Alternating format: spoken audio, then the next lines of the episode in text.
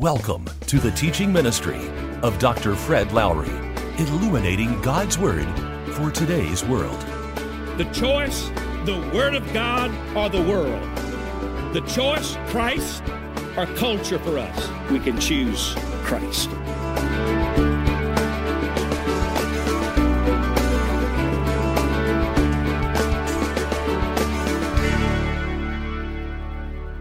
We're so glad you're here for this service this morning. We had dinner last night with uh, Carlos and Sylvia Garcia, and they have an incredible ministry in Juarez, and we've been going there as a church for over 10 years to do different things at different times. And uh, I think they're going to talk in a Sunday school class. Are, are they in this service, uh, Carlos? Stand up so they can see you. Let's let them know we're glad they're here. They're the guest of, of, of, Leroy Faith, or they'd be sitting closer to the front. Uh, but Carlos and I were talking last night at dinner, and he, he told me a fascinating story about, we talked about what's happening in, in Mexico, and, and all of our hearts are broken over the tragedy, that's so, so much corruption, so many deaths more than even in Afghanistan. It's a war zone. And we pray for the protection of the people and protection of those who go in to minister, like Carlos and Sylvia and many others. But he was telling me about, you know, all of us remember the same deal in Colombia, and when that was uh, so bad, and the guns and the cartels and the drug lords and the, the corruption. But he was telling me that somehow the government and the Christians cooperated and a revival broke loose and amazing things happened in Colombia. And he said he was reading an article of the secular press in Mexico, or they were looking at Mexico in this press story and what's happening there because the, the, the new president wants to deal with the, the, the cartels and, and uh, wants to make things different but it's so, so very difficult. And, but, but this writer said that in Mexico now it is Colombia minus Jesus. Mexico now, just like Colombia, trying to do better, trying to stop this murdering, wholesale murdering, and change the, the, the, the, way things are in Mexico. But they're trying to do it without Jesus, which is impossible. But do you understand that many people, including many who are members of this church and some who are in the service this morning, who are living their lives as a church member minus Jesus? I'm talking about people who can be church leaders, people who can be here every time the doors are open, give, in, give to the offering, sing the songs.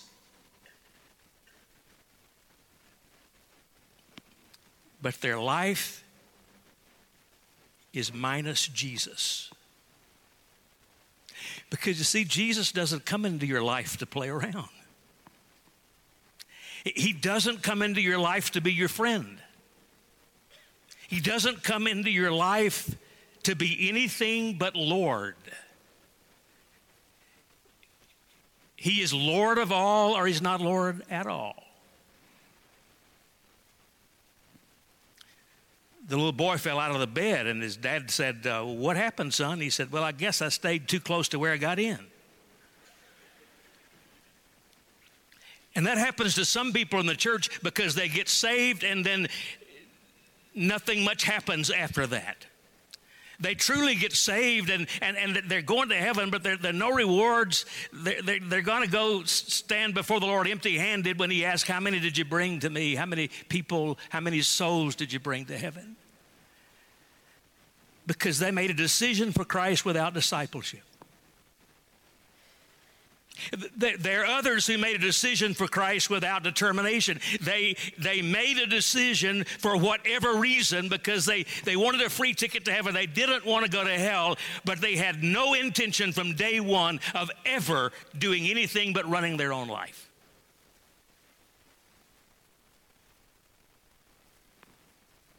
That's why many believe that the majority of church members are lost.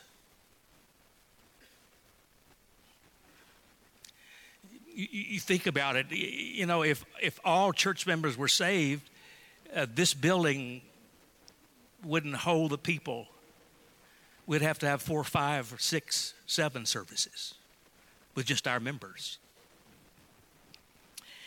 So I, I, we're in, we're talking about loss and gain. We're in chapter three of Philippians. It's, and this is a fascinating chapter, and, and I need two hours, so if you just bear with me.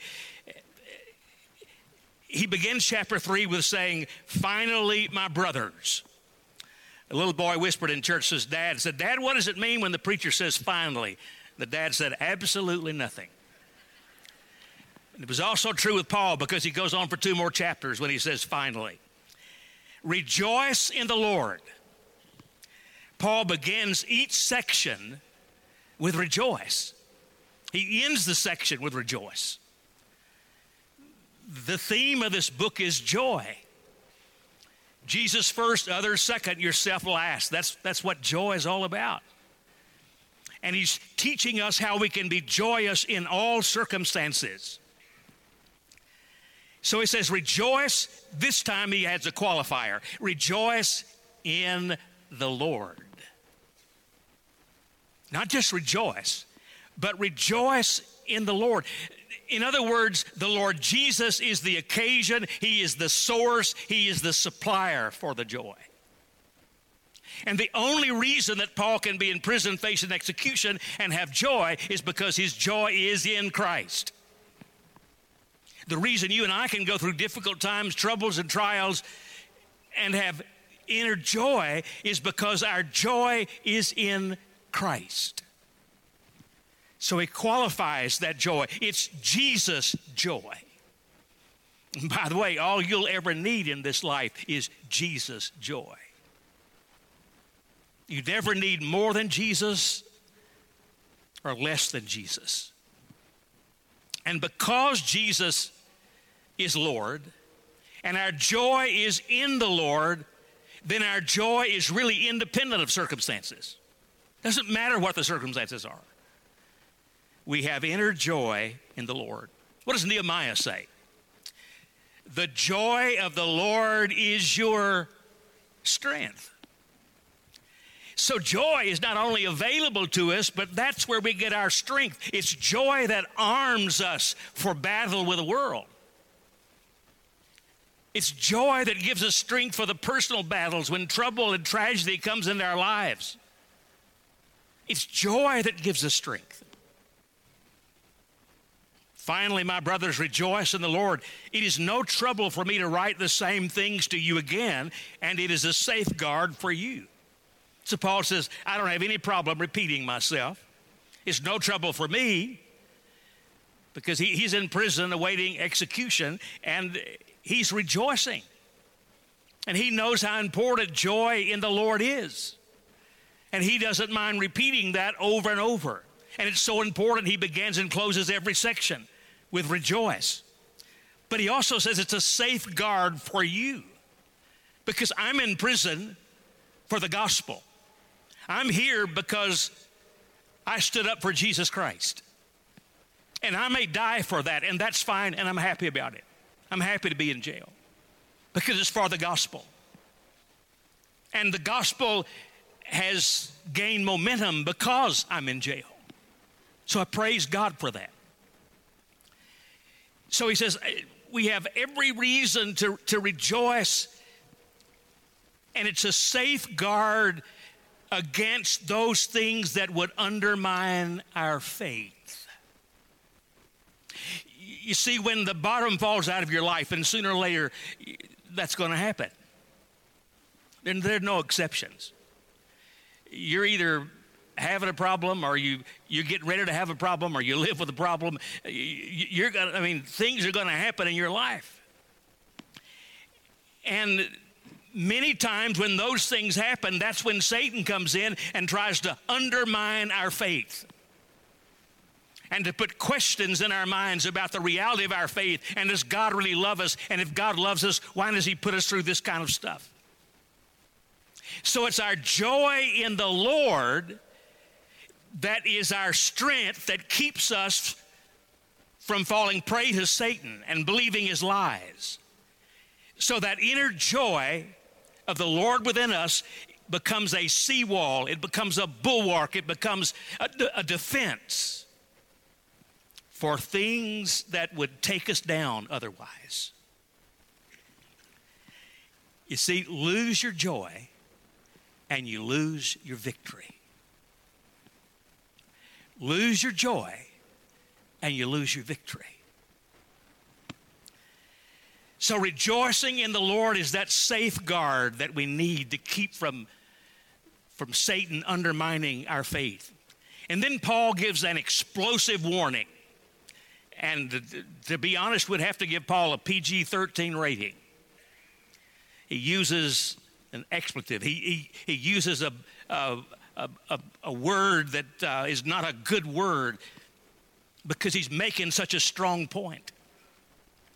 Watch out for those dogs, those men who do evil, those mutilators of the flesh. Now, Paul's been fighting the Judaizers for years, the, these Jewish Christians, ostensibly, who, who demanded that the Gentile Christians submit to all the Mosaic traditions and all the laws and to be circumcised. So, Paul, uh, uh, who may be the most brilliant mind in Christianity, Paul, with irony and with insults, he took their own favorite words and reversed them and used them against them.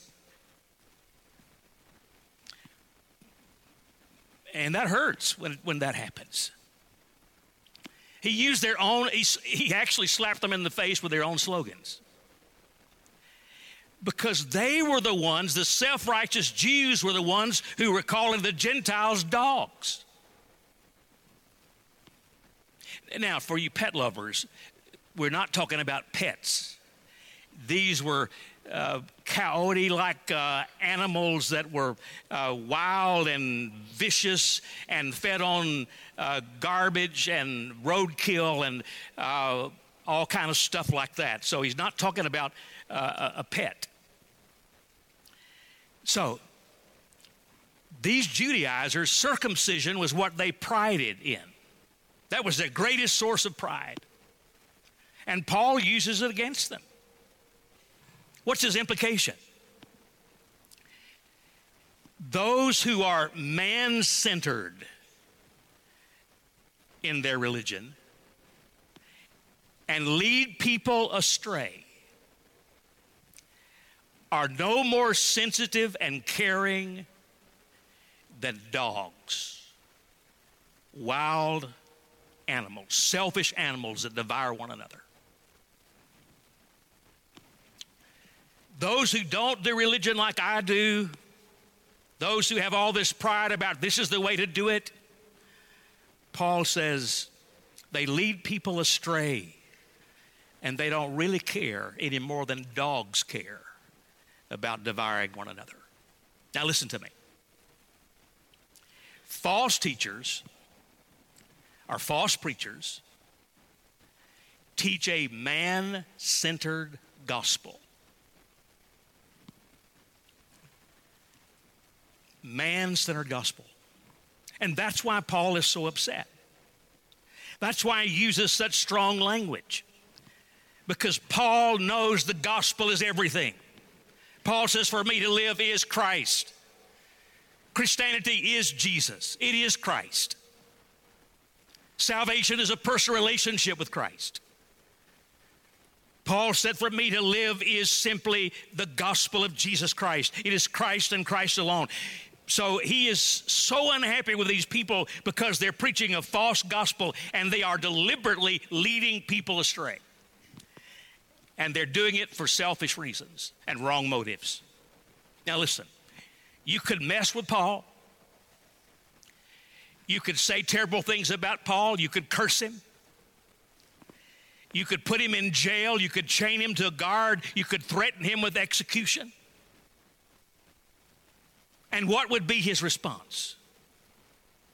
I'm rejoicing. I'm happy to be in jail. It really it's working out well because they keep chaining a guard to me. And I went him to Jesus, and they chain another guard, and I went him to Jesus, and people all over the Praetorian guards are coming to Jesus. I'm just so happy to be in jail. Mess with Paul, you get joy. But if you mess with the gospel, you really get Paul upset because he knows that the gospel is the most important thing. Paul would say, Don't you dare mess with the gospel ever in any way. Don't add anything to the gospel, don't take anything away from the gospel. The gospel is what Paul says is our life and our hope. And there's nothing more important. Paul would say, I live to proclaim the gospel of Jesus Christ. And by the way, that's not a bad way for any of us to live. Does Paul feel, really feel this strongly about those who are messing with the gospel, those who are preaching a watered down gospel or a, are a gospel that's a false gospel? Well, we don't have to wonder about that. Listen, listen to what he says in Galatians 1. Paul, an apostle, sent from not sent not from men, nor by man. Paul says, I, I, I hadn't been sent by man, not from man, but by Jesus Christ and God the Father who raised him from the dead. If you want to know where I get my orders, it's straight from God the Father who raised Jesus from the dead. And all the brothers with me to the churches in Galatia, grace and peace to you from God our Father, the Lord Jesus Christ, who gave himself for our sins to rescue us from the present evil age. And then he, let me drop down. I am astonished that you're so quickly deserting the one who called you by the grace of Christ and are turning to a different gospel which is really no gospel at all. I preach a lot of sermons to you, and it may well be that this, this sermon hits more at the core of what's wrong today in America with Christianity than any message I've preached. Now, you listen carefully. Evidently, some people are throwing you into confusion and are trying to pervert the gospel of Christ. But even if we or an angel from heaven should preach a gospel other than the one we preach to you, let him be eternally condemned. Did you get it? Paul says if anybody preaches an, another gospel, a different gospel than the one we've been preaching, even if it's me, those people should be condemned to hell. Would you call that strong? As we have already said, so now I say again. If anybody is preaching to you a gospel other than what you accepted, let him be eternally condemned. He said it twice. Am I now trying to win the approval of men? Or of God? Or am I trying to please men? If I were still trying to please men, I would not be a servant of Christ. Lee sent me a text this morning at, at church. When she sends me a text on Sunday morning while I'm getting ready to, to preach, I always assume it's from the Lord. But listen to this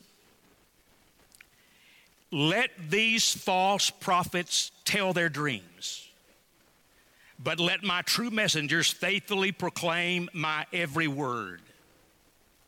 There is a difference between straw and grain, chaff and wheat. Does not my word burn like fire, says the Lord?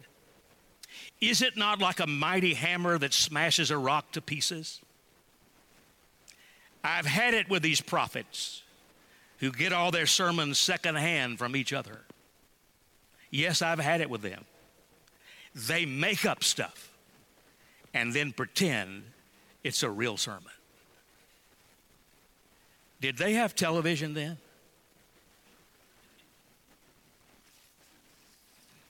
Now, Paul is brokenhearted and he is so strong. Again, understand he is in he's in jail not for doing wrong, for doing right. He's facing execution. Does that bother him? Happy to do it. You can mess with me. You can kill me. But don't you dare mess with the gospel of Jesus Christ because there's nothing more important.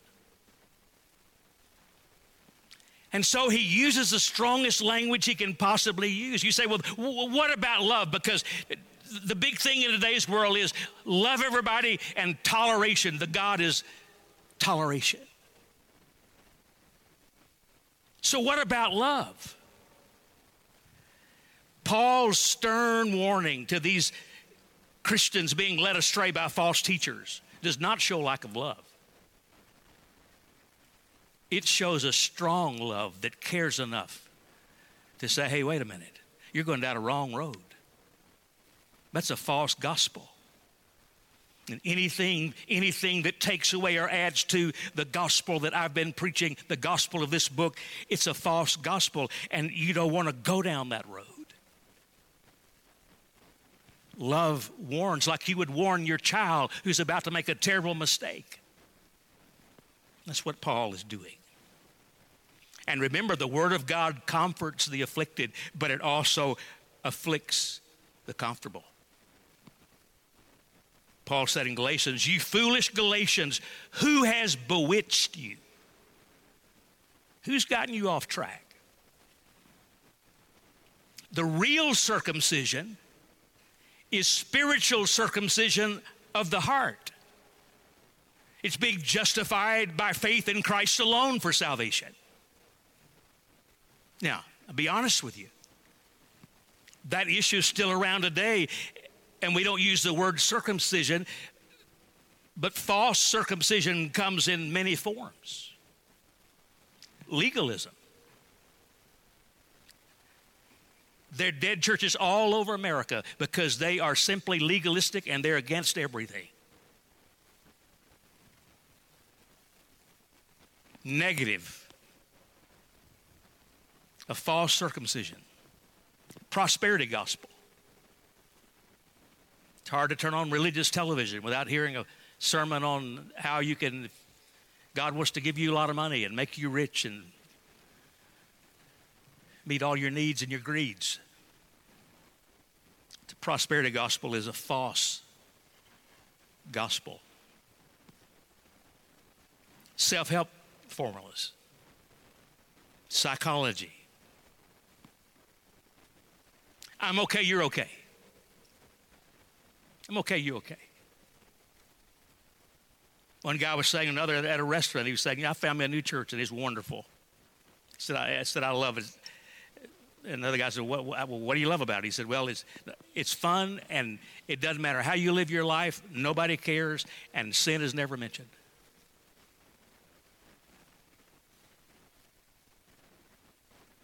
Paul would pitch a fit and so would Jesus. See, the word of day is don't be too strong, preacher. Don't be too strong. You run somebody off, you hurt somebody's feelings. Jesus preached hell, fire, and damnation.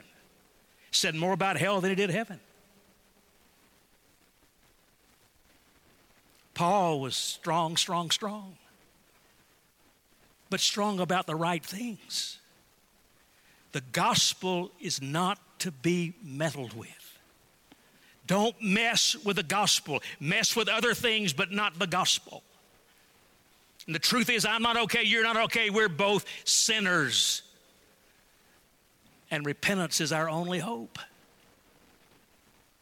And any gospel that leaves out the reality of sin and the necessity of repentance and a changed life is a false gospel, no matter where you hear it. And that's not my belief. That's Paul's belief. That's Jesus' belief. That's the Word of God, and you can look it up for yourself. But there's false gospel everywhere. Now, he gives us three characteristics of a true teacher, a true preacher. He says, true teachers worship by the Spirit of God, the Holy Spirit of God, not some human right, not rules, regulations, rituals, not doing church some cool way. The main thing is the Spirit of God. That's true teachers. And then he says, true teachers glory in Christ, not in works, not in the accomplishments of man. A man is saved not by what he does, but what, what God has done for him in Jesus Christ. Ephesians 2 8, 9, 40 is by grace have you been saved through faith. It's not from yourselves, it is the gift of God, not by works, so that no one would boast. Third thing he says, and you see it right there in your scripture. True teachers put no confidence in the flesh.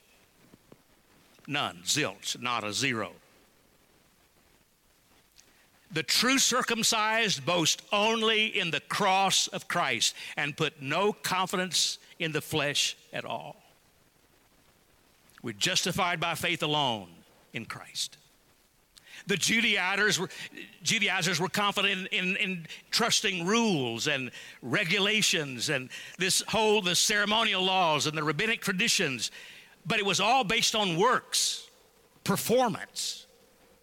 They rejoiced in the flesh. It was external righteousness, and it was filled with pride. The individual was in the center not Christ. The individual was in control, not Christ. See, if you're in control, then, then it's a false, false religion you have. It's a false gospel. You give your life over to Christ, no strings attached. He's Lord. He's God. You, you, you see, the only way Jesus will come into your life, he will come in as God. And God is in charge. And the sooner you realize that, the better off you'll be. Verse 4 Though I myself have reasons for such confidence, he's now going to use himself as an example. Paul is so strong, but now he, he's so humble that he uses himself as an example. And he says, I have reasons for such confidence. If anyone else thinks he has reasons to put confidence in the flesh, I have more. And he lists them out. to put, he said, I've, I was circumcised on the eighth day. Let me have a little bit of this water. If you just hold your spot there. You, you need some over there. It's, I'll pass it to you.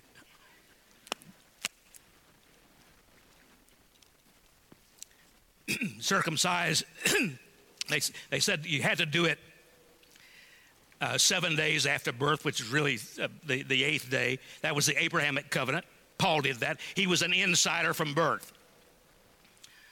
no late guy coming in trying to get in on something. He was there. He was, in other words, we, today we'd say born in a church. I'm a Christian because I was born in a church. My parents are Christians, my grandparents are Christians. I've always been a Christian. If you're born in a car, does it make you a garage? Born in a hospital make you a doctor?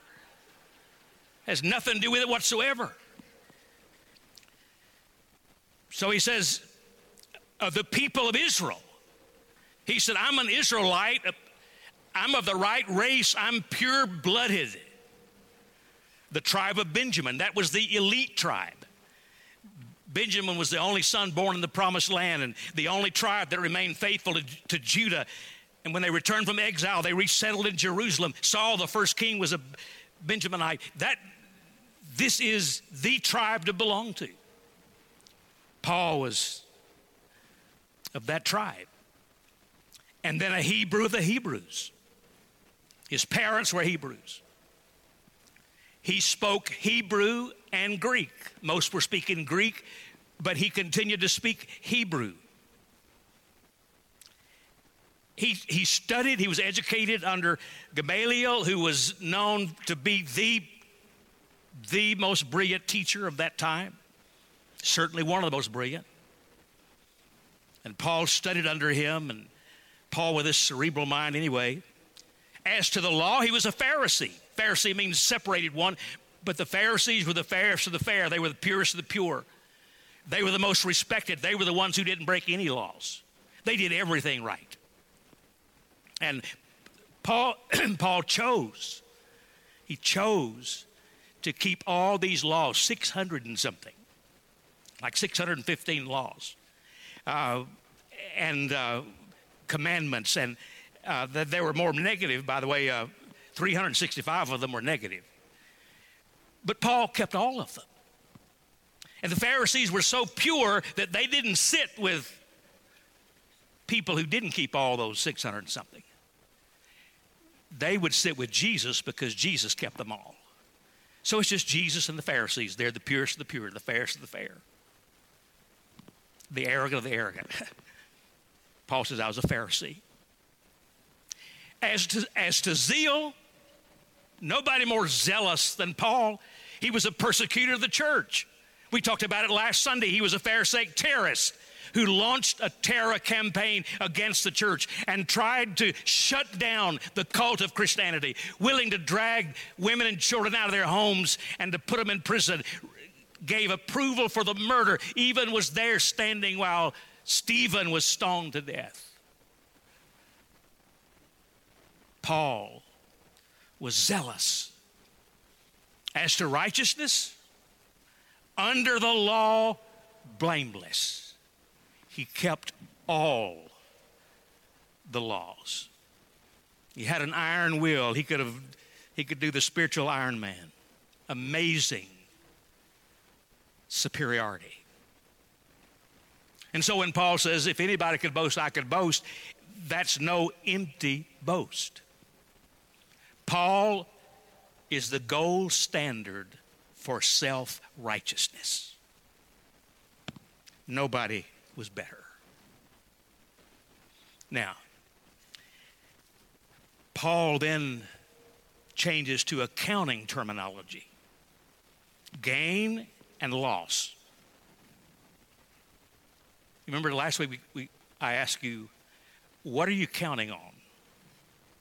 And what if what you're counting on doesn't count? What if what you're counting on doesn't count? So he, he goes to accounting terminology of gain and loss. And first, he puts everything on the, the credit side, nothing on the debit side.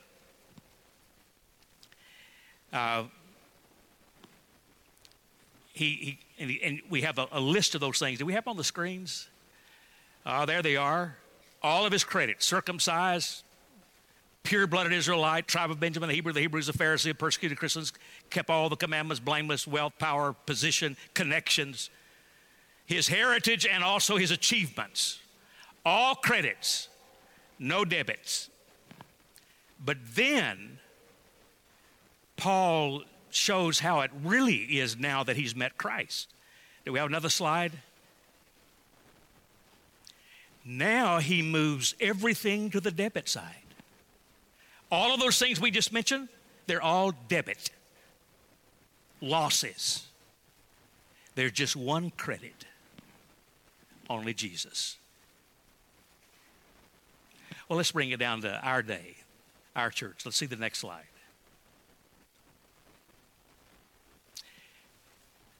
On the credit side, here we are most of you were born in a Christian home. You have a heritage, Christian family. Maybe your grandparents were Christians, your great grandparents, Christians. Your heritage, you're religious.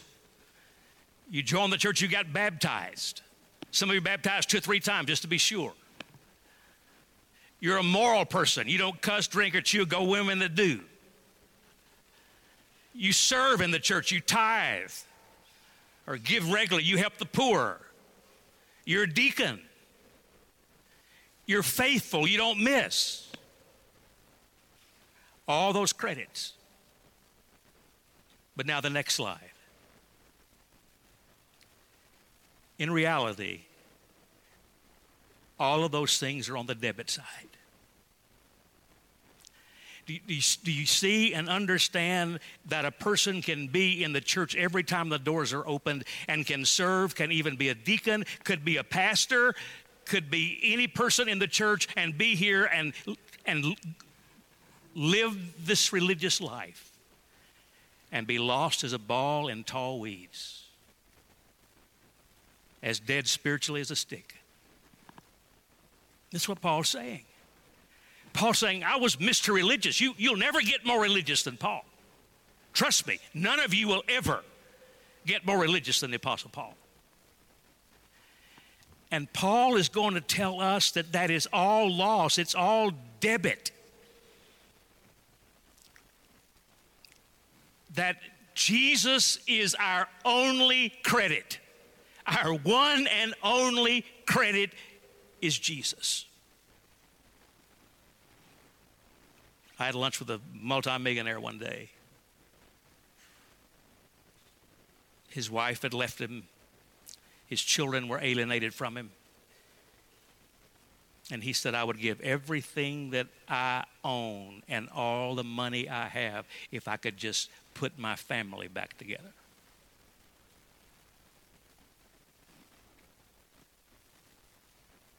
Loss and gain.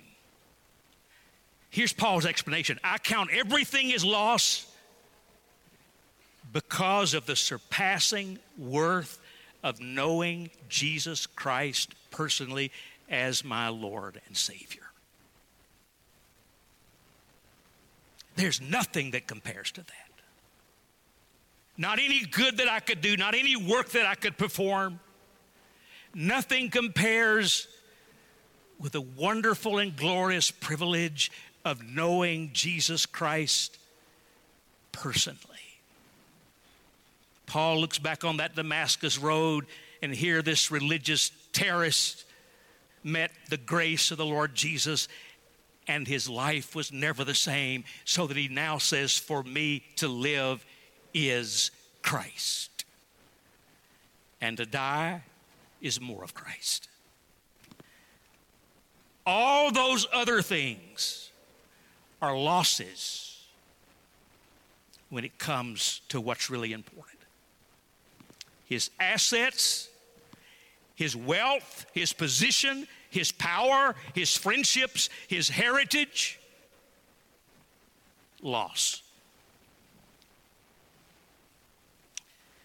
In fact, he, he gets so strong that, listen to what he says. What is more, I consider everything a loss compared to the surpassing greatness of knowing Christ my Lord, for whose sake I have lost all things. He gave up these things. I consider them rubbish, garbage. The word is dung. Is there anything lower than that? human waste. He said, You take all these religious accomplishments, all these self righteous things, it's all dung. And he used that word that in that day was a bad word that you didn't want to say publicly. And it's only used this one time in the New Testament. But he made his point well. I consider it below garbage. You think about that. He's talking about working in religion. He's talking about working in the church. He's talking about serving. He's talking about giving to the church. He's talking about being a moral person keeping all the laws. And he says all of that is lower than garbage. If you depend on any and all of that, you will not make it to heaven.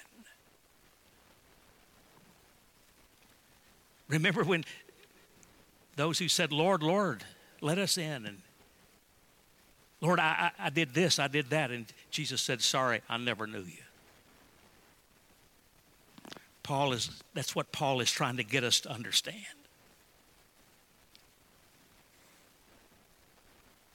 Paul Paul had committed everything to Christ in this intimate relationship. And his other relationships were lost. His religion, lost. His rewards, lost. And, this counted is a, is a perfect tense here. It's, it's action that started in the past and continues to this very day. When I got saved, I counted all that lost. And today, as I'm facing execution and dying, I'm still counting it all as garbage. It's lost. Now, three, let me give you two essential things that every one of you need. And I hope you have these two, but if you, if you don't, you don't need to leave here today unless you know you have them. And the first one is simply a personal, spiritual relationship with Jesus Christ as your Lord and Savior. You don't make deals with Him, it's all or nothing.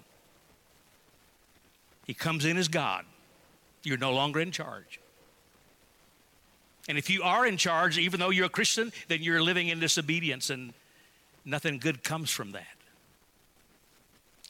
If you confess Christ as Savior, it draws you out of the world, the separation from a worldly life. And as you accept Christ as Lord, it sends you back into the world to win the world with the gospel, to live the gospel, to uphold the gospel. But understand if Jesus isn't first place in your life, then he's out of place. The second, a devotional relationship with Jesus Christ. See, this thing about walking down the aisle, and joining a church, and being baptized and saying that's still it misses the gospel by a million miles. That's just the beginning of a journey. That's the first step, and many steps are beyond that. You need that daily quiet time with the Lord. You need to build that intimacy with the Lord because that's where you get your inner joy and strength to feel His presence, to sense His presence. And that, that involves time, talk, transparency, trust. Just like in a marriage, that initial relationship. If, if you got married, and I've done enough marriage counseling to know that this happens pretty often. If you get married, say, I've done that, and then just go on. It's a train wreck. Because that's just the initial commitment. And after that, it is work, work, work. and it is spending time, it is talking, it is learning to trust each other, it is being transparent with each other. That's intimacy. The word, a Latin word, into me you see. It's you have this intimate relationship with God so that when you get with God, you don't pretend. You open the shutters of your inner soul and you're totally honest with God. And you and the Lord build this intimate relationship that's more real than anything else in your life. Now, let me ask you a question. In this room this morning, how many of you are more like Paul in his pre conversion when he was a religious superstar than like Paul after his true conversion and Jesus became his Lord and Savior? so that he could say, For me to live is Christ. That's it. Nothing else really matters. You said, but Pastor, if you're saying if, if Christ is just everything, then what about family? My family is important. It's just like what I told my wife when I married her you will never be first place in my life. But I want you to count that a joy. Because if, if you will pray and if I will keep Christ first in my life, I will be a better husband than you could have any other way. I will be a better father than I could ever be. Christ has absolute superiority. He's Lord. The gospel puts him first.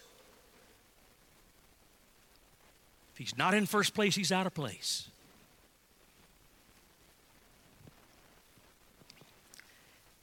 Paul based everything on works until he got saved, and then he based everything on his personal relationship with Jesus Christ. And he moved from man centered to Christ centered. Now, all the Christian, all the non Christian religions and cults Buddhism, Hinduism, Shintoism, uh, Mormons, Jehovah's Witness do have good things in all of those, but it's all based on works. Christianity is unique. It's unique that it does not base anything on works. It bases everything on Christ that they killed and put in a grave, and he came out alive.